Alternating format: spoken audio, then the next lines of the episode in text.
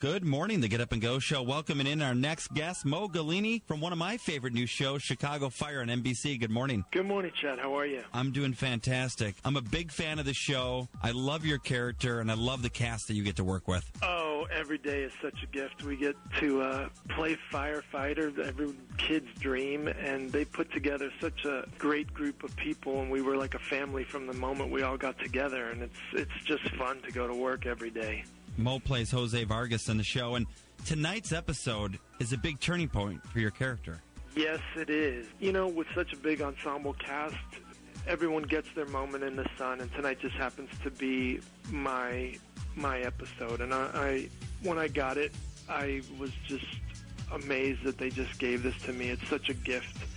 Uh, you get to find a, a lot about Jose Vargas, and he goes through his journey and we'll see where it ends tonight.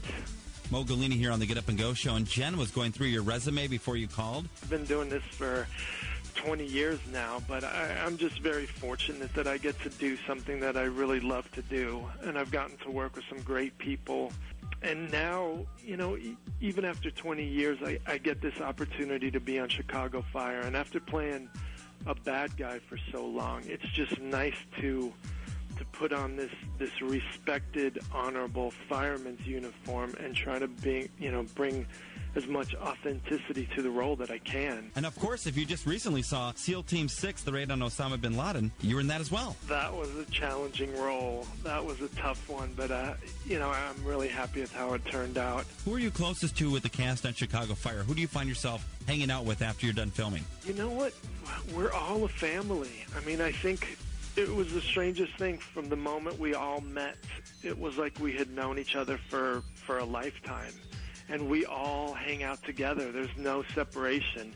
I'm sure eventually that's going to happen, but for right now, like we're a family. We do everything together.